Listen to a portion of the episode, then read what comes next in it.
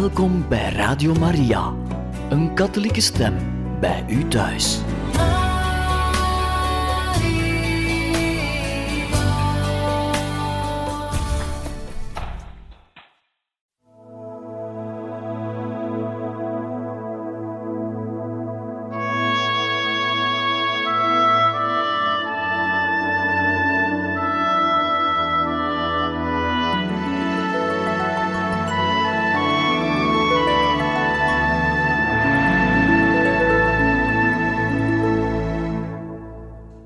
Beste luisteraars van Radio Maria, hartelijk welkom in dit programma Heilige Getuigen, waar wij verder gaan met de lezing van het leven van kardinaal Mincenti, geschreven door Jozef Keuzi Horvat.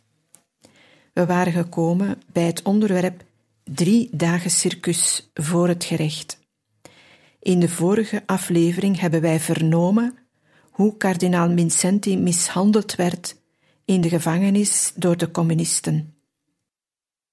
We gaan nu verder met het eigenlijke proces. Het drie dagen durende grote proces was een parodie van de gerechtigheid. De primaat zat lichamelijk en geestelijk gebroken op de beklaagde bank. Als een bange scholier voor zijn strenge leraar, met de handen op de knieën, de ogen wijd opengesperd, lette hij erop dat hij op alle hem gestelde vragen de antwoorden gaf die van hem werden verwacht. Hij was niet meer dan een schaduw van zichzelf. Zijn stem beefde, maar toch herhaalde hij meer dan eens dat hem bij de politie niets was aangedaan en dat hij niet beïnvloed was voor het afleggen van de getuigenis.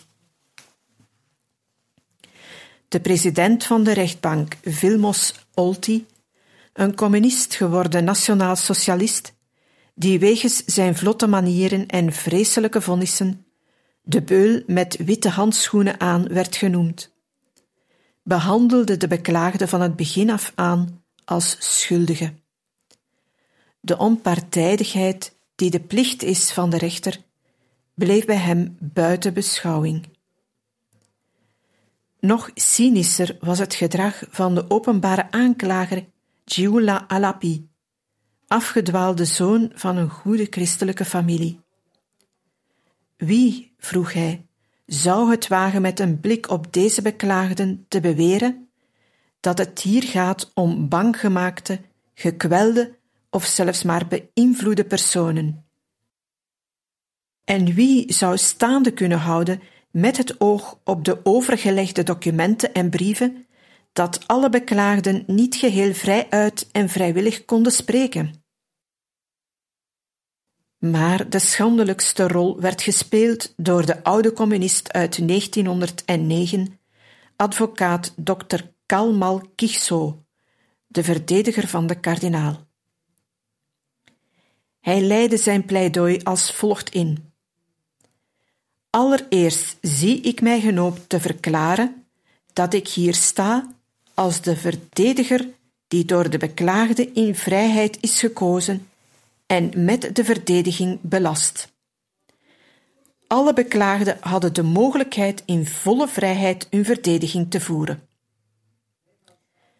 Ter aanvulling voegde hij er nog aan toe dat zijn cliënt zich ook in de Andrassistraat 60 in volle vrijheid had kunnen verdedigen tegen de aanklachten die tegen hem waren ingebracht. Hij vond het noodzakelijk te verklaren dat er in Hongarije geen godsdienstvervolging bestond.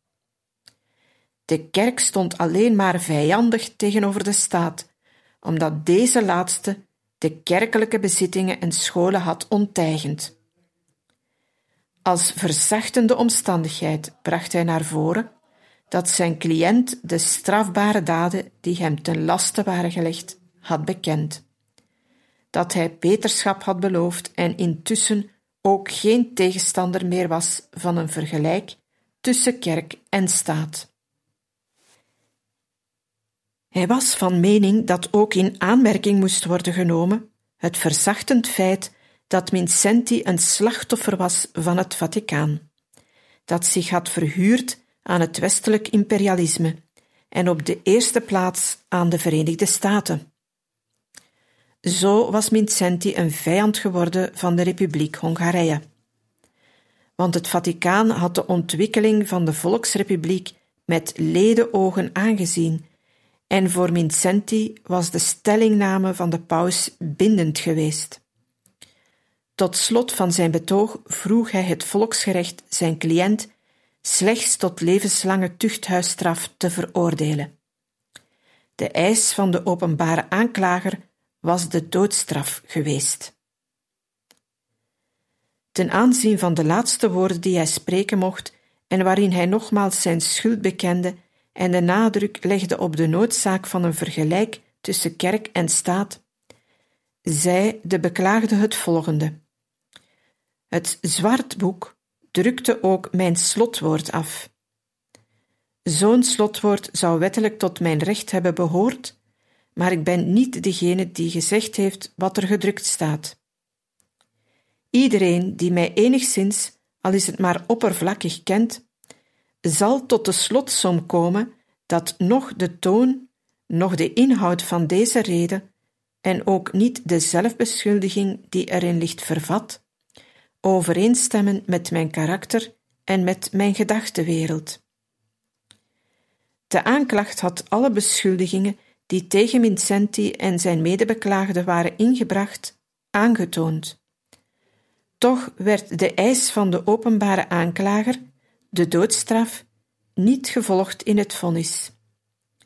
De rechtbank aanvaarde het voorstel van de verdediger en veroordeelde de voornaamste beklaagde en een van zijn medeschuldigen tot levenslange tuchthuisstraf.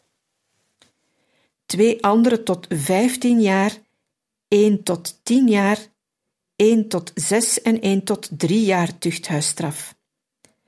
De werkelijke reden was dat men van de primaat geen martelaar wilde maken.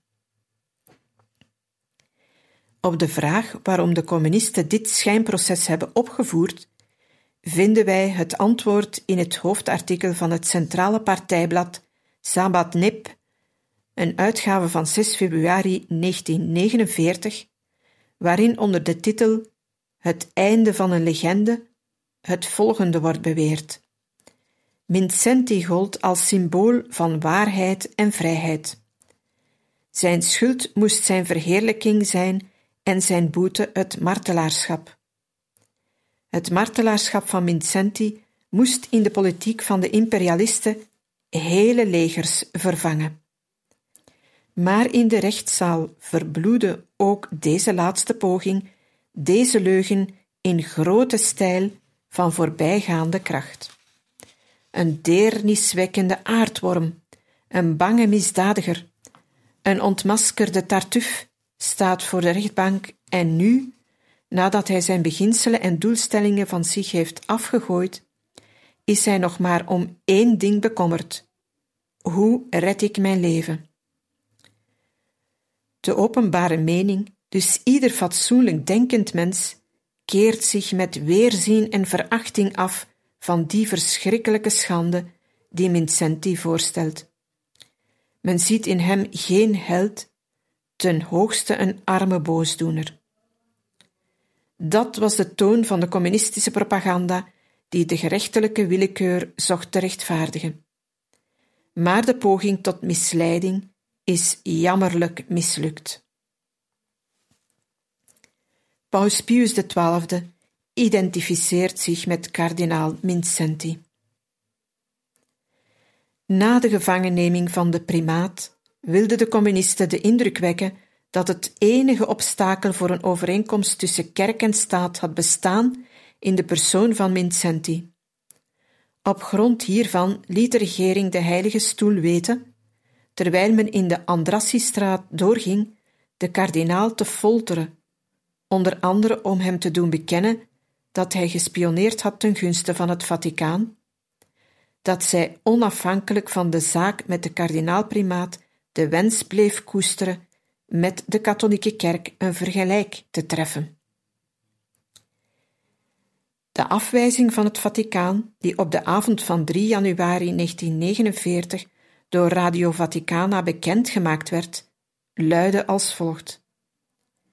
Het is niet te begrijpen hoe het verlangen naar een vergelijk met de Heilige Stoel in overeenstemming gebracht kan worden met de behandeling waaraan een aartsbisschop, primaat en kardinaal wordt onderworpen.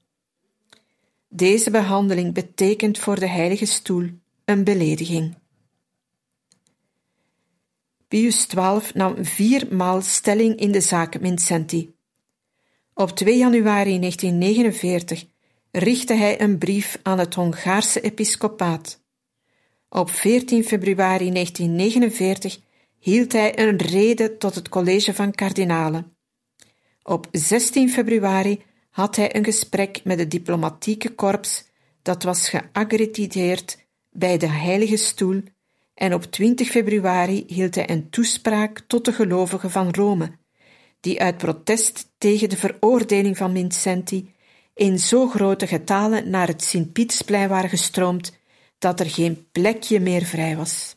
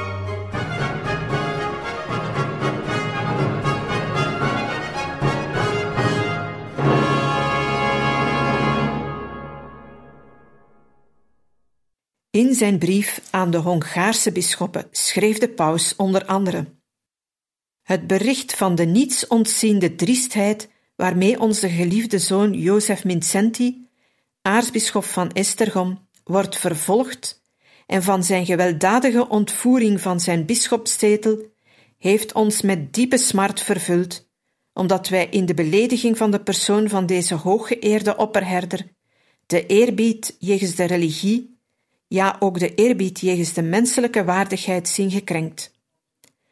Al te goed zijn ons de verdiensten bekend van deze uitnemende opperherder. Wij kennen de standvastigheid en de onberispelijkheid van zijn geloof. Wij weten hoe sterk zijn apostolische moed is in zijn wakkere zorg om de christelijke geloofsleer zuiver te houden en in de dappere verdediging van de heilige rechten van de kerk indien hij het met een onverschrokken en moedig hart zijn plicht gevonden heeft te weerstaan, indien hij moest vaststellen dat de vrijheid van de kerk steeds meer beknopt werd en op diverse manieren belemmerd. Bovenal, indien hij moest zien dat de uitoefening van het onderricht en de vervulling van de priesterlijke zending tot grote schade van de gelovigen werd afgedamd, dan kan daarin niet de geringste grond gevonden worden om zijn houding aan te klagen of afbreuk te doen aan zijn eer. Veel eer strekt dat juist tot hoger eer, te meer daar het ambt deze plichtgetrouwheid verlangt van de opperherder die tot waakzaamheid geroepen is. Er moet daarbij steeds aan gedacht worden dat de kerkelijke opdracht niet alleen in de kerken, maar ook in het openbare leven, in het lager en het hoger onderwijs, door de pers, door vrome bedevaarten naar heilige plaatsen en in katholieke verenigingen en organisaties moet worden volbracht. Er moet daarbij steeds aan gedacht worden dat de kerkelijke opdracht niet alleen in de kerken, maar ook in het openbare leven, in het lager en het hoger onderwijs, door de pers, door vrome bedevaarten naar heilige plaatsen en in katholieke verenigingen en organisaties moet worden volbracht. Wees hieraan steeds gedachtig, voor de vrijheid van de kerk en voor haar heilige rechten moeten niet alleen moeite en verdriet gedragen worden, maar men moet ook, als dat nodig zou zijn, zijn leven geven. Onder invloed van de pauselijke brief brak het episcopaat de onderhandelingen af die door de regering waren ingeleid en verzekerde de gelovigen in een rondschrijven: Wij, het Hongaarse episcopaat, zullen niets laten vallen van de leerstellingen van de katholieke kerk en van haar goddelijke rechten en wetten, omdat wij daartoe helemaal niet de macht bezitten. Integendeel, wij zullen alles in het werk stellen wat menselijkerwijze mogelijk is, om deze tot hun recht te doen komen. De algemeen bekende toestand van de verhouding tussen kerk en staat veroorlooft ons niet op eigen gezag te handelen. Veeleer verlangt hij met dwingende kracht dat wij, trouw aan de wetten van onze kerk, handelen in overleg met de apostolische heilige stoel. De rede die de Heilige Vader had gehouden voor het college van kardinalen heeft twee interessante aspecten. Het eerste is de nauwkeurige informatie die de paus had over hetgeen de primaat was aangedaan door de communisten. Het tweede, de onverbloemde openheid waarmee paus Pius XII de gruweldaden van de marxistische gerechtigheid in het openbaar aan de kaak stelde. Het voltallig verschijnen van de leden van het diplomatieke korps, die door dit bezoek hun verontwaardiging over de veroordeling van kardinaal Vincenti duidelijk wilden laten blijken, beschouwde de paus als een eerbetoon en als de uitdrukking van een gevoel van broederlijke saamhorigheid tegenover die mensen die moeten lijden omdat zij hun geloof en de vrijheid die het vraagt verdedigen. De toespraak die de paus op 20 februari 1949 richtte tot de mensenmenigte die op het Sint-Pietersplein bijeengekomen was, was moedig, schokkend en richtingaangevend voor alle tijden. In zijn rede, waarin hij de moderne vervolgers kenschetste als discipelen van Nero, stelde hij duidelijk wat de communisten verstaan onder een verzoening van kerk en staat. Nu weten wij maar al te goed wat de totalitaire en antigodsdienstige staat eist en verwacht dat de kerk als prijs zal betalen om door de staat getolereerd te worden of op zijn manier erkend. Een kerk die zwijgt als zij zou moeten spreken. Een kerk die marchandeert met de wet van God door te proberen deze aan te passen aan de voorkeur van de mensen, op de momenten waarop zij juist deze wet met luide stem zou moeten preken en verdedigen. Een kerk die afstapt van het onwankelbaar fundament waarop Christus haar heeft gegrondvest, om zorgeloos te bouwen op het drijfzand van de mening die nu opgeld doet, of zich te laten meeslepen door een stroming die voorbij gaat. Een kerk die geen weerstand biedt als de gewetens geweld wordt aangedaan en die de goed gefundeerde rechten en de ware vrijheid van het volk niet beschermt. Een kerk die zich met een beschamende slavenmentaliteit opsluit binnen de vier muren van haar gebedshuizen en daarmee de haar door Christus opgedragen zending niet hoog acht. Gaat naar de hoeken van de straten, onderwijst alle volkeren. En dat zou de kerk moeten zijn, die u vereert en bemint. In zulke kerk zou u het vertrouwde gezicht van uw moeder kunnen herkennen. Zou u zich een opvolger van Petrus kunnen voorstellen die opzij zou gaan voor zulke eisen? Mag de paus zwijgen als een minderheidsregime aan de ouders het recht ontrooft hun kinderen zelf op te voeden? Een minderheidsregime dat niets anders in zijn schild voert dan deze kinderen van Christus te vervreemden? Mag de paus zwijgen als een staat de grenzen van zijn bevoegdheid overschrijdt en zich de macht aanmatigt bisdommen op te heffen, bisschoppen af te zetten, iedere kerkelijke ordening omver te werpen en haar mogelijkheden te beperken tot minder dan het minste wat er nodig is voor een vruchtbare zielzorg. Uit honderdduizenden kelen kwam als antwoord een donderend nee, nee, nee. De verontwaardiging en het protest bleven niet beperkt tot Rome. Integendeel, de hele vrije wereld werd opgeschrikt en in beroering gebracht. De vijf Franse kardinalen met aan het hoofd aartsbisschop Souhard van Parijs richtten een schrijven aan de Hongaarse gezant Mihaly Karoli, waarin zij uitdrukking gaven aan hun verbijstering en aan hun solidariteit met hun Hongaarse broeder, die in strijd met het recht was gemarteld. In het Palais Bourbon, het Franse parlementsgebouw, stond Abbé Go op, de held van de resistance, die in de Tweede Wereldoorlog optrad tegen de nazi's en verdedigde de Hongaarse vrijheidsheld. De communistische afgevaardigden, die de communistische laster wilden herhalen, werden door hem tot zwijgen gebracht. In de grote sporthal vroegen tienduizenden om de vrijlating van de kardinaal. In haar brochure La vérité sur le cardinal Mincenti, de waarheid over kardinaal Mincenti, die verscheen in een oplage van een miljoen exemplaren, ontmaskerde het Comité International de Défense de la Civilisation Chrétienne, het Internationale Comité ter Bescherming van de Christelijke Beschaving, de nietswaardigheid van de aanklacht tegen de primaat en de antigodsdienstige bedoelingen die schuilgingen achter het proces. De regeringen van Groot-Brittannië en de Verenigde Staten, waarvan de vertegenwoordigers in Budapest zaten bij de controlecommissie van de geallieerden, protesteerden in een nota aan de Hongaarse regering tegen de wijze waarop politie en justitie te werk waren gegaan waardoor de meest elementaire regels van de rechtspraak waren geschonden.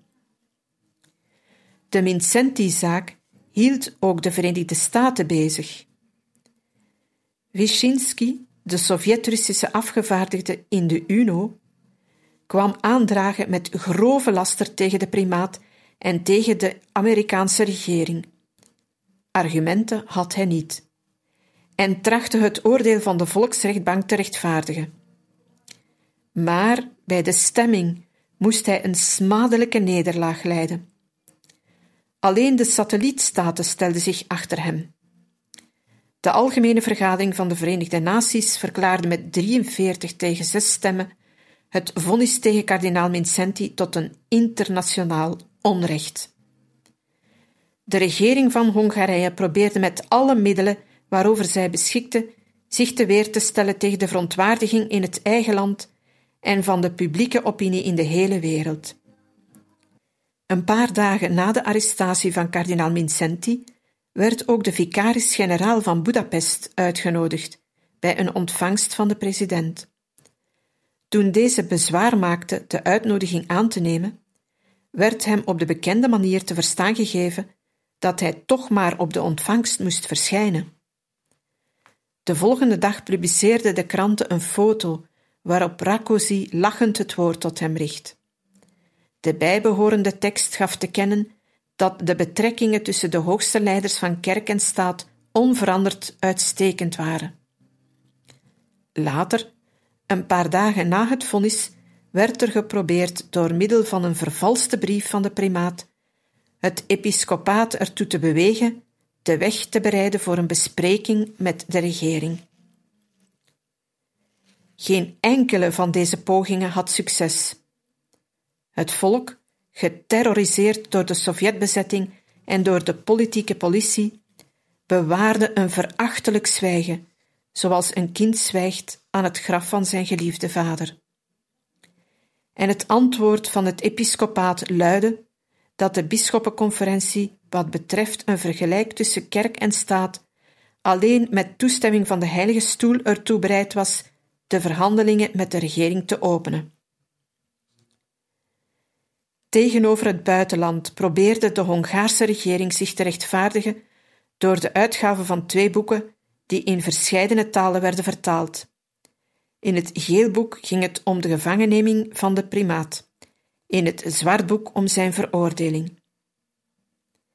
De heldhaftige strijd van de kardinaal, zijn vrijwillig aanvaarde martelaarschap, of anders gezegd, de misdaden die tegen hem en tegen de door hem verpersoonlijkte rechten van vrijheid en menselijkheid waren begaan, brachten de westelijke wereld tot het inzicht dat zij zich te weer moest stellen tegen Stalin en tegen het communisme, als zij niet het lot wilde ondergaan van de satellietstaten.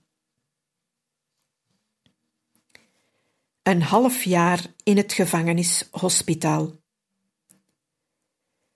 Wat een troost zou het voor mij zijn geweest als ik op de hoogte was geweest van de liefdevolle zorg van de paus, lezen wij in de memoires. De kardinaal kon er niet van op de hoogte zijn, omdat hij ook na het uitspreken van het oordeel hermetisch van de buitenwereld afgesloten bleef. Hij mocht nog post, nog kranten ontvangen en bezoek was hem evenmin toegestaan. Ook zijn verdediger keurde hem geen verder bezoek waardig, ofschoon het proces eigenlijk nog niet ten einde was. Want de verdediger had van zijn kant de levenslange tuchthuisstraf van zijn cliënt geaccepteerd. Maar de openbare aanklager had beroep aangetekend. Na de uitspraak van het vonnis werd de primaat, onder bescherming van de duisternis, in een auto waarvan de vensters afgeschermd waren, uit de Marcostraat naar het gevangenen-lazaret gebracht. Geen geringe verrassing was het voor hem in de persoon van de nieuwe gevangeniscommandant een oude bekende terug te zien, namelijk de vredefolteraar uit de ontzettende nachten in de Andrassistraat, major Oom Giula. Later kwam de kardinaal erachter dat dit niet toevallig zo uitgekomen was. Iedere keer als hij naar een andere plek werd gebracht, wachtte hem daar een bekend gezicht uit zijn vroegere verblijfplaats. Op die manier stelde het regime de continuïteit in de controle veilig. Het feit dat men de kardinaal niet dadelijk in een tuchthuis, maar in een als milder gekwalificeerd gevangenishospitaal onderbracht, had twee redenen. De nieuwe voorname gevangene had na de drugsbehandeling medische controle nodig. De hem behandelende arts uit de Andrassistraat bezocht hem in de eerste twee weken dagelijks en onderwierp hem aan een grondig onderzoek, zonder daarbij een woord te zeggen. Waarschijnlijk, schrijft de primaat, werden er nu in mijn eten medicamenten gemengd die bedoeld waren om het verstoorde evenwicht van mijn organisme te herstellen. Het ziekenhuis dat als verblijfplaats diende, werd meteen gebruikt voor propagandadoeleinden. In binnen- en buitenland kon men nu tot de conclusie komen dat het regime toch wel mild was. De waarschijnlijkheid hiervan blijkt uit het feit dat de kardinaal een half jaar later, toen hij zwaar ziek was en zorgvuldige verpleging nodig had, zonder pardon uit het ziekenhuis werd gezet. Het gevangenishospitaal was geen goede plek. Men kan iemand ook in het ziekenhuis behandelen met tuchthuismethode. De nieuwe gevangene kreeg in het ziekenhuis kamer nummer 10. Vergeleken bij zijn cel in de Andrassistraat betekende een ingebouwde wc een stap vooruit. Een nog veel groter voordeel was dat de dienst toen de geheime politie niet in zijn kamer, maar voor de deur de wacht hield. Maar de centrale verwarming functioneerde niet en het vertrek werd gelucht via de gangen, waardoor alleen maar onfrisse ziekenhuislucht naar binnen kwam. S'nachts kon de primaat niet slapen vanwege de luizen. De beul uit de Andrassistraat, die was opgeklommen tot gevangeniscommandant, behandelde zijn slachtoffer buitengewoon vriendelijk. Hij had niet eens fatsoen genoeg om een kleur te krijgen, herinnert de kardinaal zich. Met Pasen wilde hij mij zelfs de dienst bewijzen dat ik één keer in de buitengebruik zijnde gevangeniskerk de heilige mis zou mogen lezen. Ik heb zijn aanbod niet aangenomen, maar ging door mis te lezen in mijn kamer. Daarvoor had ik verlof gevraagd. Sinds ik daar aangekomen was, celebreerde ik met gewoon brood en wijn die ik gekregen had. Hij zegt niet hoe hij die wijn gekregen had. Misschien met het oog op iemand die nog in Hongarije verblijft. De rol van de pijniger werd in het hospitaal gespeeld door luitenant Karoli Kis, commandant van de wacht. Toen de gevangene hem opmerkzaam maakte op de luizen, antwoordde hij onverschillig: Het zou me verbazen als er geen luizen waren.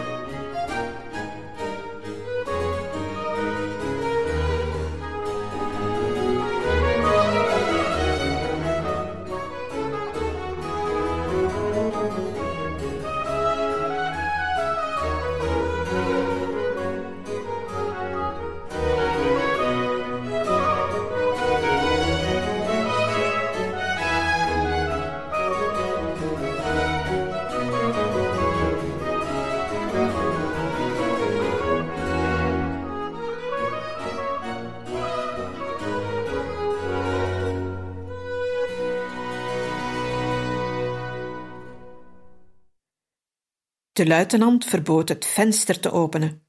Wandelen in het tuintje achter de hoge muur stond hij alleen heel laat s'avonds toe.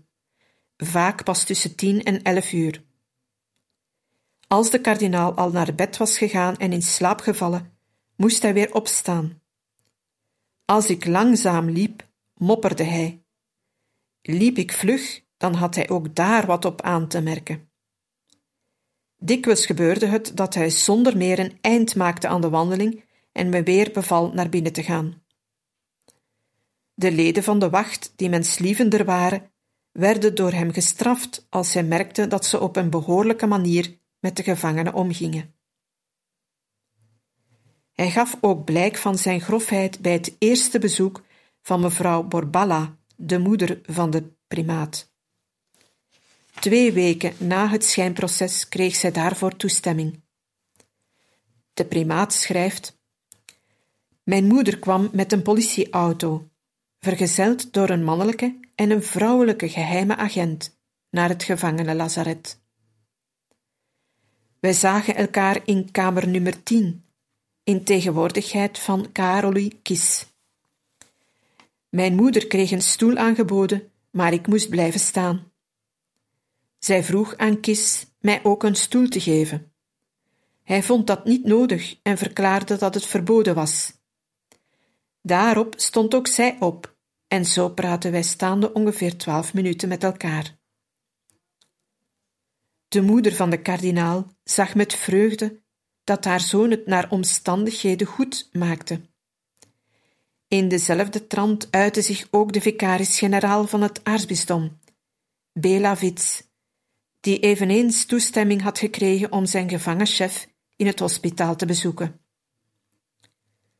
Zodra de verdovende middelen waren uitgewerkt, bond de kardinaal de strijd aan tegen het onrechtvaardige vonnis.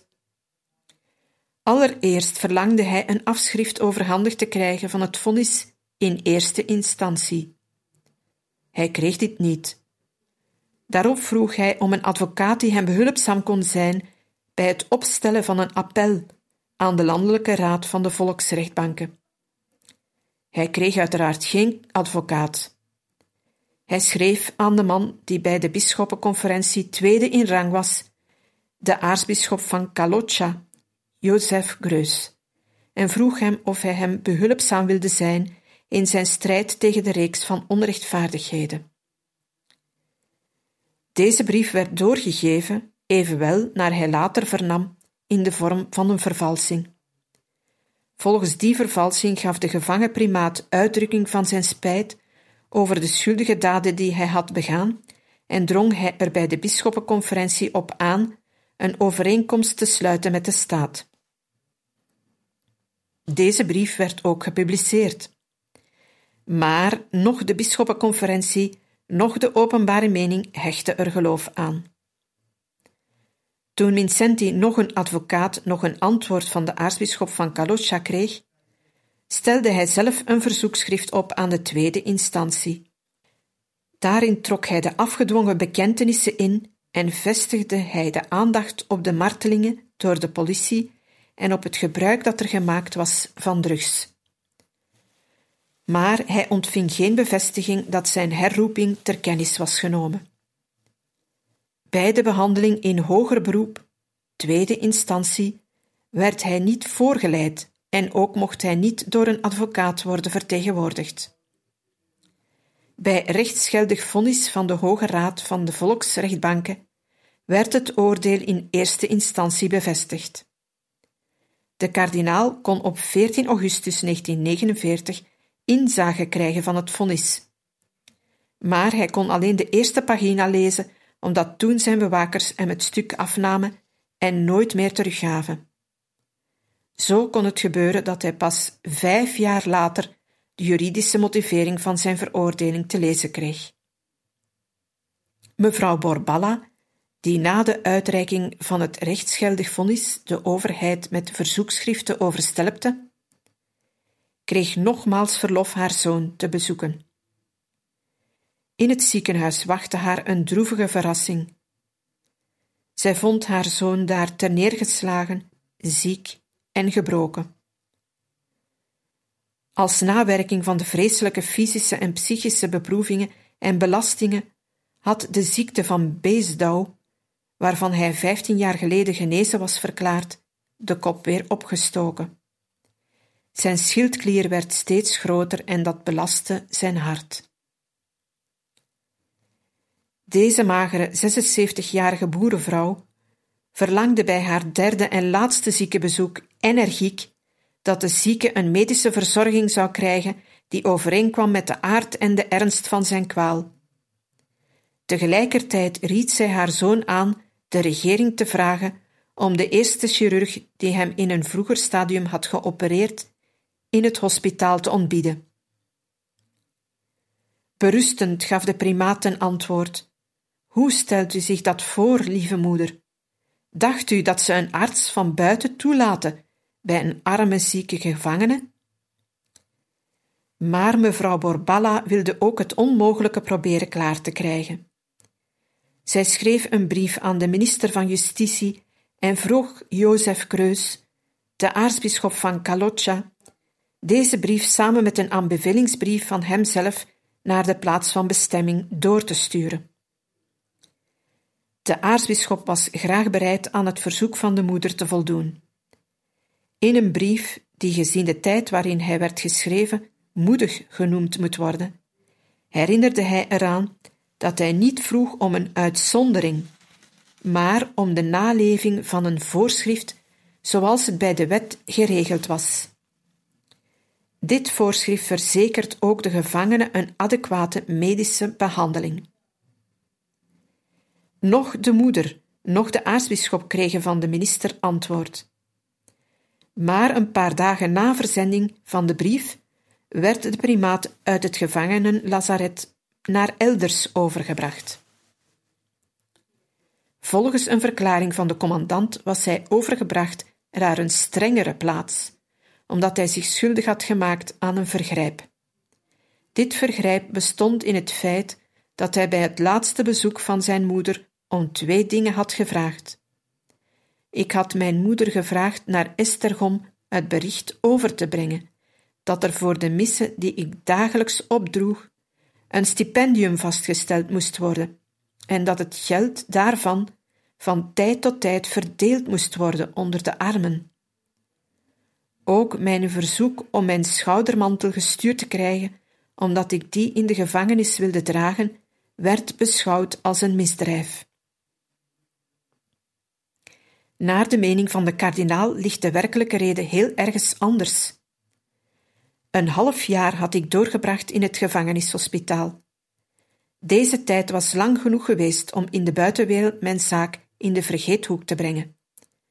Dus konden mijn tegenstanders mij nu wel naar het tuchthuis brengen, zonder dat zij nog bang hoefden te zijn voor heftige kritiek. Toen mevrouw Borballa op 25 november 1949 weer in het lazaret aankwam en de verlofpas liet zien waarmee ze haar zoon elke twee maanden mocht bezoeken, werd haar meegedeeld dat die verlofpas inmiddels ongeldig was geworden. Wat men haar echter niet meedeelde was dat haar zoon al zes weken geleden uit het lazaret was weggebracht. Deze keer ben ik diep bedroefd uit Budapest teruggekomen, schreef de moeder na dit mislukte bezoek aan een Amerikaanse vriendin. Ik weet niet waarom, maar men heeft mij niet bij mijn arme zoon toegelaten. Ik mocht ook geen brief en geen pakje voor hem afgeven. Niet alleen de buitenwereld wist niet waar hij heen gebracht was, ook de primaat zelf wist het niet. Zijn begeleiders in de zorgvuldig afgeschermde transportauto hadden iedere inlichting betreffende het doel van de reis geweigerd. Tot het eind van zijn leven bleef het voor hem een geheim waar hij vier bittere jaar had doorgebracht. Het was de bewakers ten strengste verboden hem dienaangaande een antwoord te geven. Na lange tijd kreeg zijn moeder en af en toe de een of andere figuur uit de kerk verlof hem te bezoeken. Voor de tijd dat het bezoek duurde, werd hij feestelijk aangekleed en naar de gevangenis van Vatsch gebracht. Beste luisteraars, we beëindigen hier voor vandaag deze lezing over het leven van kardinaal Mincenti en gaan volgende keer verder met het onderwerp vier jaar in het tuchthuis zonder naam. We hopen dat deze lezing u veel deugd gedaan heeft, wensen u nog een gezegende avond toe en tot een volgende keer.